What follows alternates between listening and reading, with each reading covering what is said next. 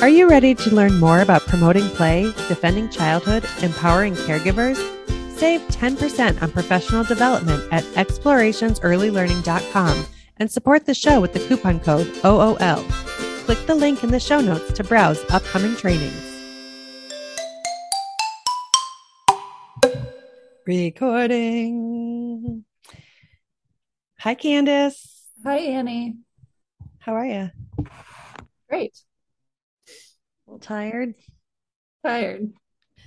Tired, but not burning out. Let's talk about burnout. Teacher burnout. Teacher burnout. It's blowing up the internet. It's blowing up the social medias everywhere. I feel like teacher Twitter's on fire about teacher burnout. Um, I was just sharing some numbers with you that I read that I did not verify. They came straight from Twitter. There's a um, Twitter. I, I, think that's just what people call it. like a white people Twitter. oh yeah, exactly. Um, so apparently, I think this person is a um, I don't know who they are actually. Uh, 21,000 workers left the field of K 12 education in September. 309,000 fewer teachers and support staff than pre pandemic times.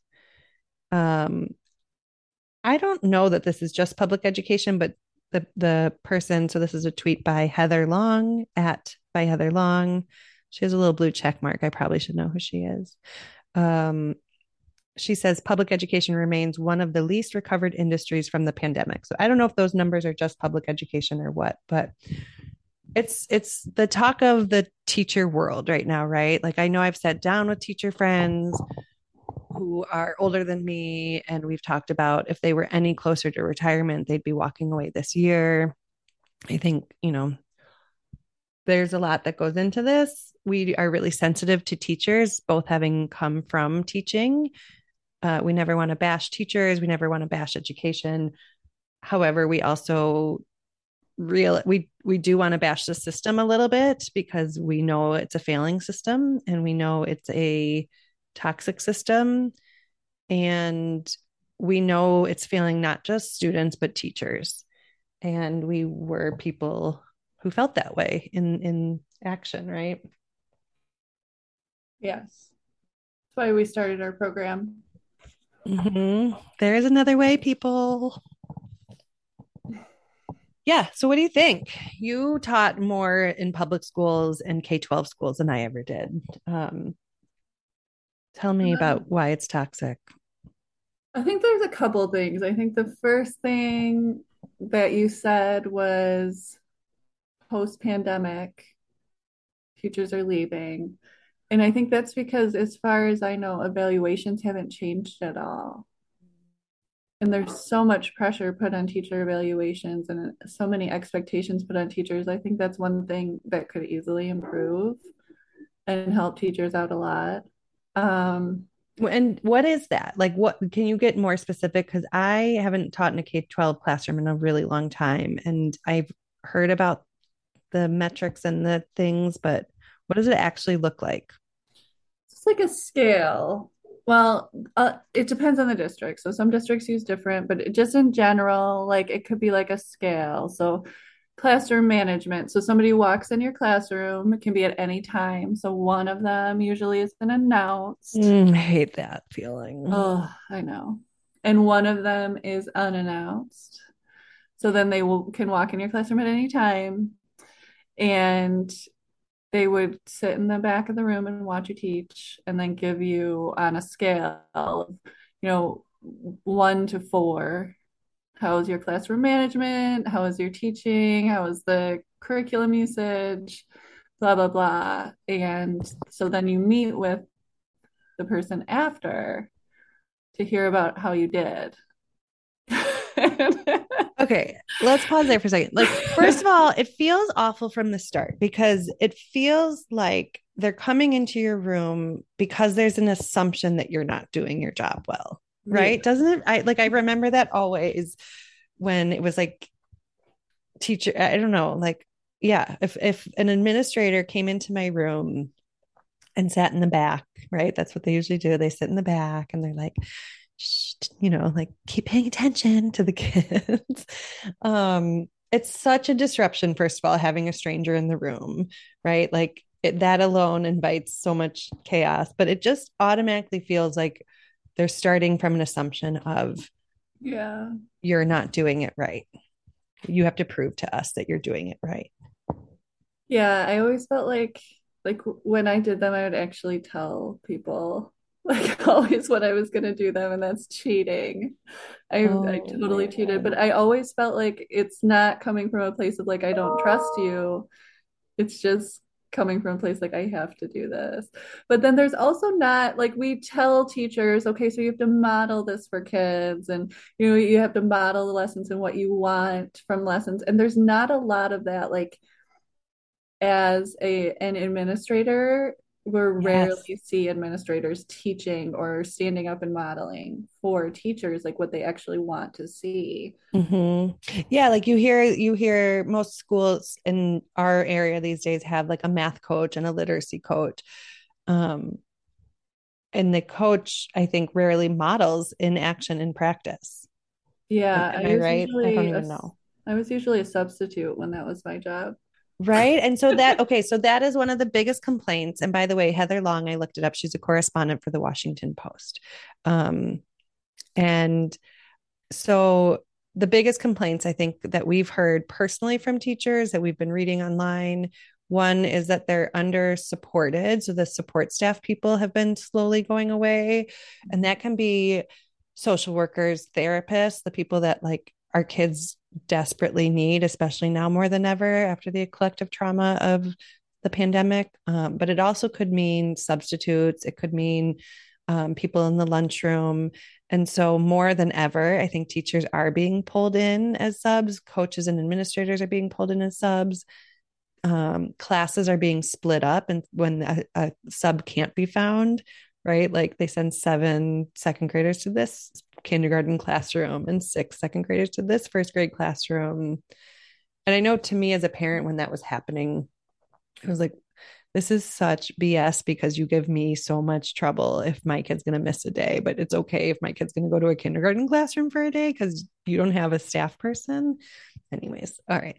So, yes, as administrators, you're often being pulled in. Um, yeah, and then I don't know where I was going with that really. I don't know. We're talking about the um, observation part still. I oh yeah, yeah. Yeah, so they're not really modeling, and I just think it's like like I remember I got evaluated once and my the only feedback I got was you say good job a lot. and I was like I was like, like you know, not, obviously not like highly effective, and I'm like, so that's why I'm not a highly effective teacher is because I say good job a lot. Well, like I don't know, it's just that it's really stressful. It's really stressful to be thinking like somebody's going to come in and judge me at all times, especially if you don't have a good relationship with that person. Well, and it's like a rubric, right? It's very black and white, like, but there's also mm-hmm. Uh, a lot that's up to the the eye of the beholder, and um, it, it it's really hard to have high fidelity in those kinds of evaluations. Like every observer is going to observe something different. Mm-hmm. Um, there's so much implicit bias that we know about now. There's just so much that goes into it that like you can't come into a classroom and be a neutral observer and and really look at it all right. So the observation and then the follow up, which is always painful. Um, what about like the attachment to kids' test scores? Is that something that plays into um, a teacher's evaluation?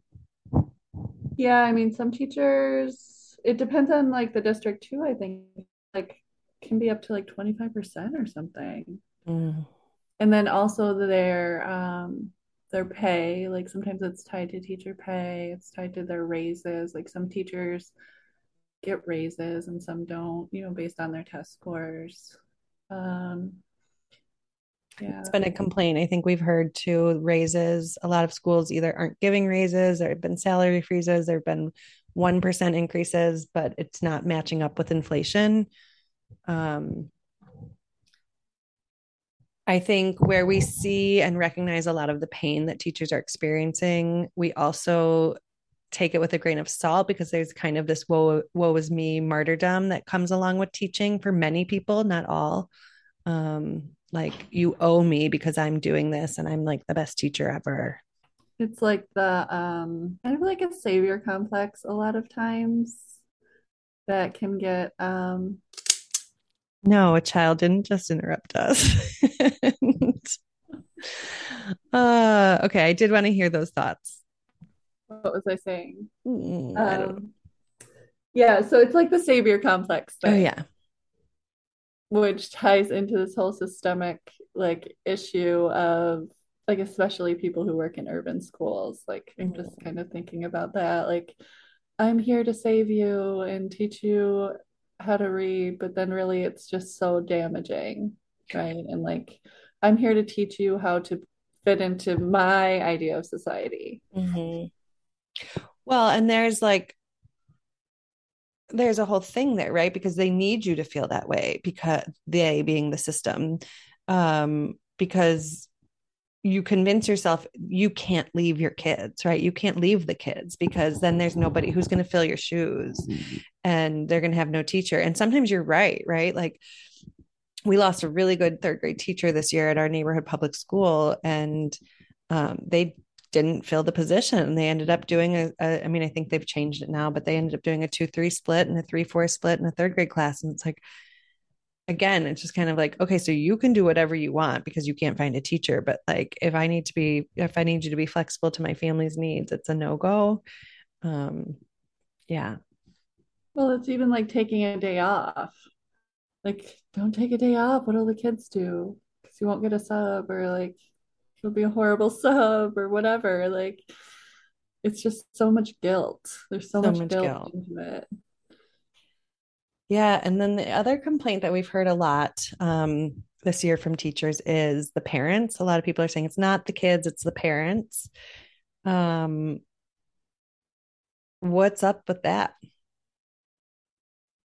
I think we were talking about like, you know, I had, I was thinking about, I think you read a quote from somebody who was a teacher at a Catholic school. Mm-hmm. And I was feeling like I think a lot of parents in private school settings like that have like really high expectations for their kids and the teachers and also this kind of like consumer mindset mm, i'm paying for this yeah i'm your customer it's funny i have um, i went to catholic school for grade school i um, went to a catholic college i guess too but I taught at a Catholic school and I have friends and family who uh, attend Catholic school and work in them.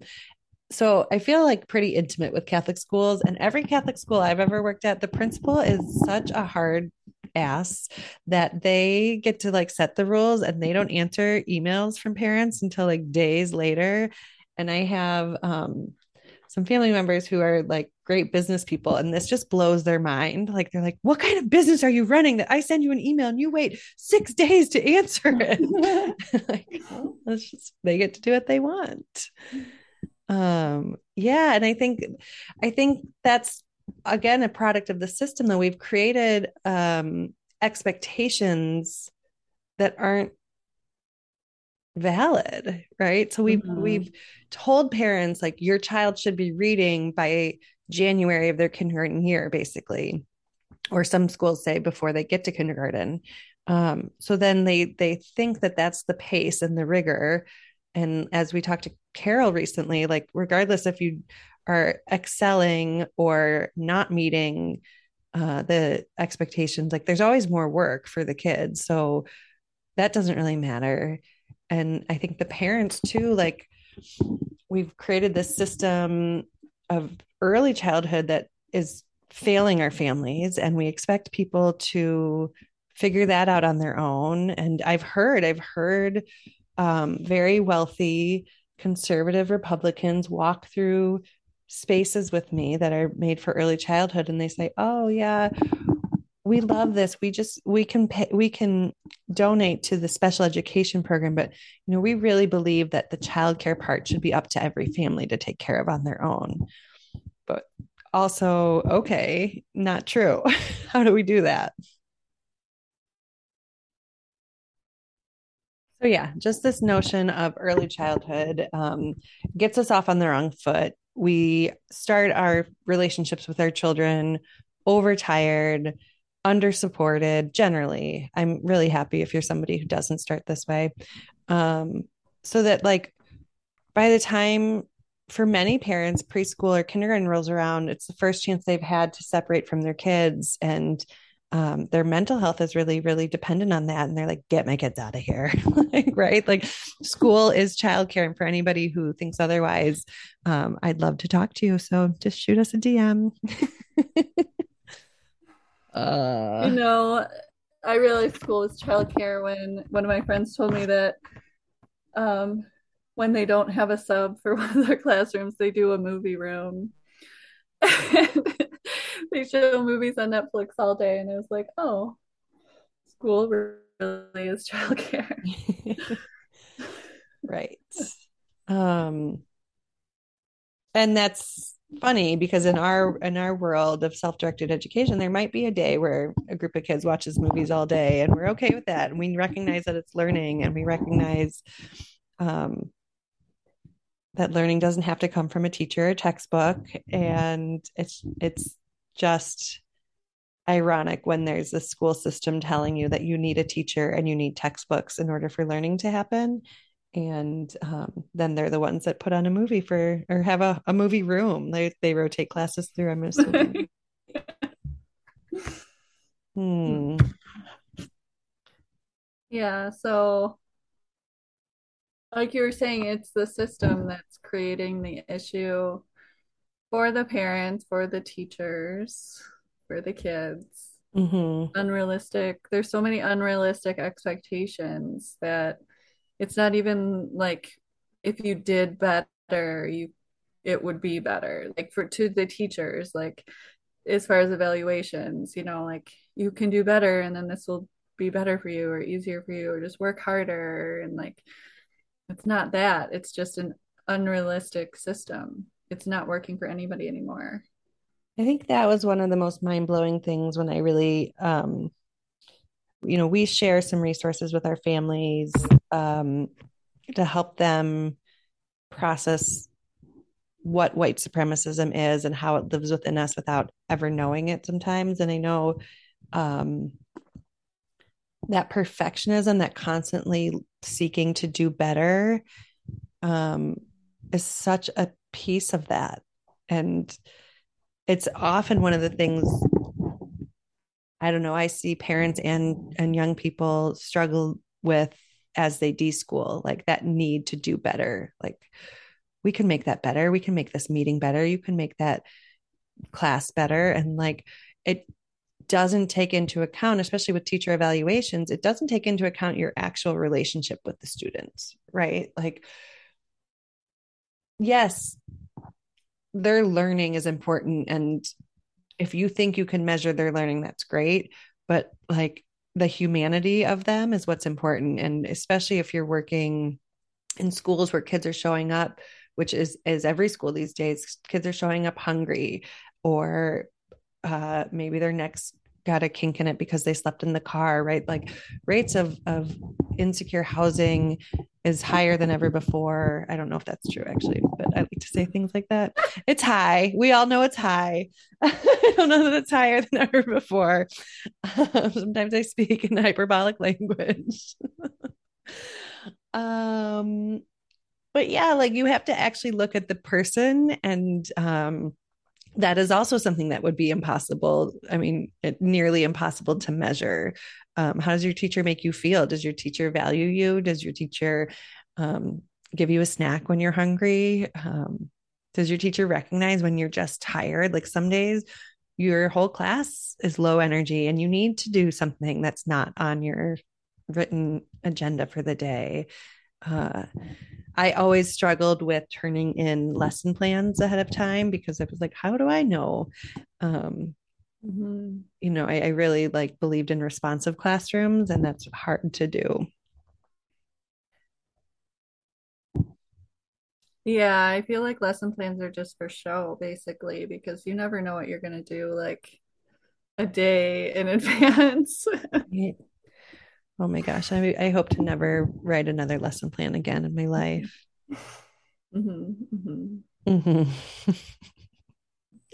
Yeah, okay, so this was a, a a quote from somebody's share on social media. Teaching is the best job in the world when working with kids, but it's the worst when parents and politicians get involved. Okay. Right. Okay. Like ugh, there's so much to unpack there because yes, politicians, right. It, it our system is tied up with public money. There will always be politicians involved. Politicians have generally not done great things for education. They're not informed on the topics. They want to prove learning. They want to uh, see numbers, whatever. Parents, like that's just sad to say it's the worst when parents are like, how are you going to be involved with a young person's life, who a young person who has parents and not figure out how to have a relationship with them also. And if their expectations are misaligned, then that's on the school system, right? Like we're supposed to be telling people what their kids need to know or what their kids need for support. Um, and so if they're, you know, if it's a parent being too demanding um, or telling you you're not doing your job right or not trusting that you have uh, the relationship that you need to have with their kids. I don't know. It's complicated.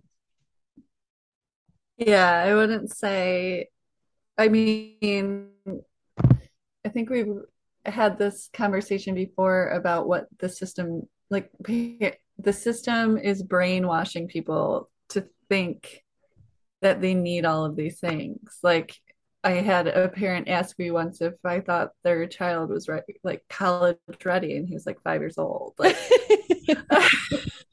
yes, he's perfectly like, tracking for college.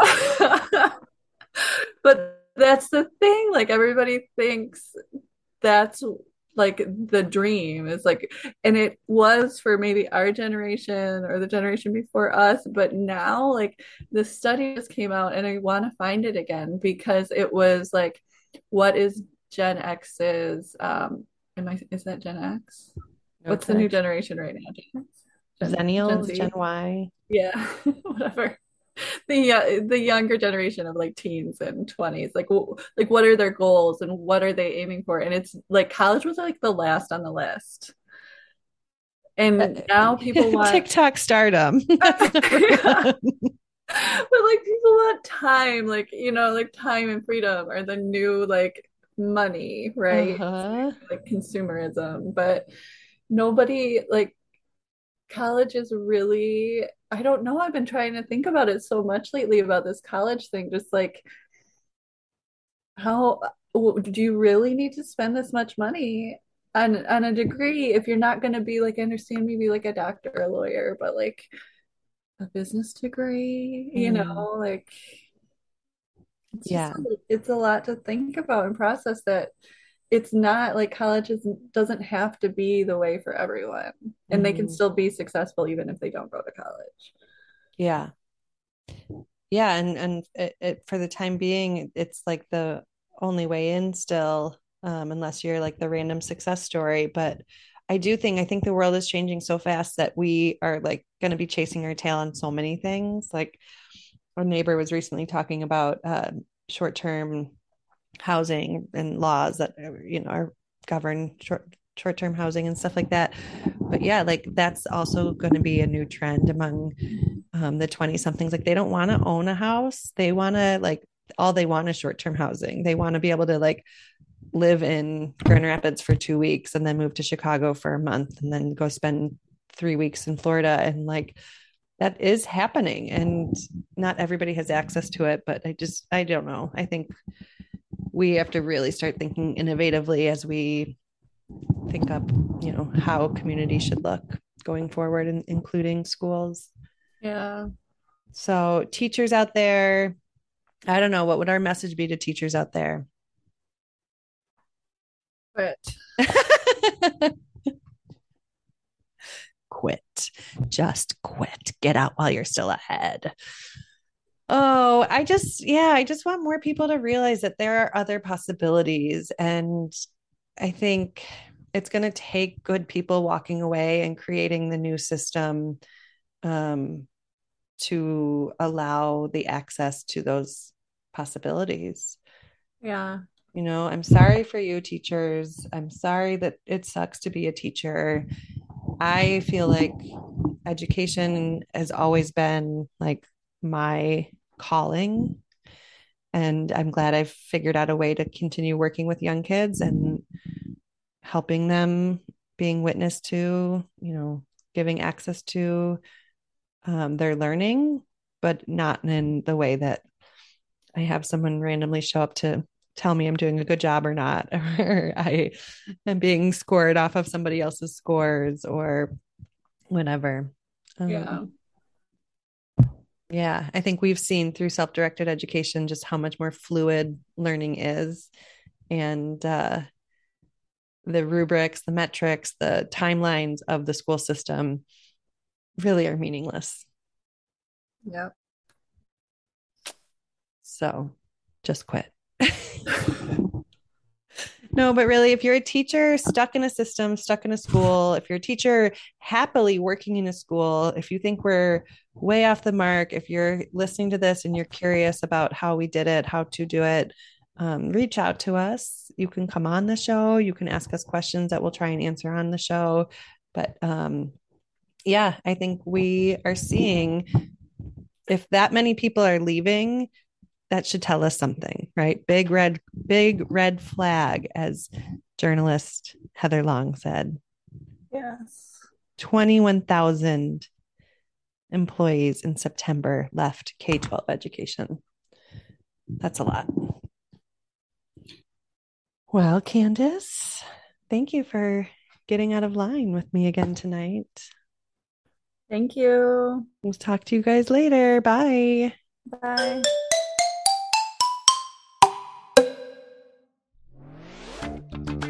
It's time to become a member of Playvolution HQ and Explorations Early Learning. There's a free option and three paid patron level options. All come with free stuff and ongoing automatic training and merch discounts. For as little as a dollar a month, you can become a patron. That supports our work and you get premium stuff like early access to fresh podcast episodes. Go to explorationsearlylearning.com slash membership or click the link in this episode's description to learn more. All the cool listeners are doing it. This has been an Explorations Early Learning Upstairs Studio production. Oh.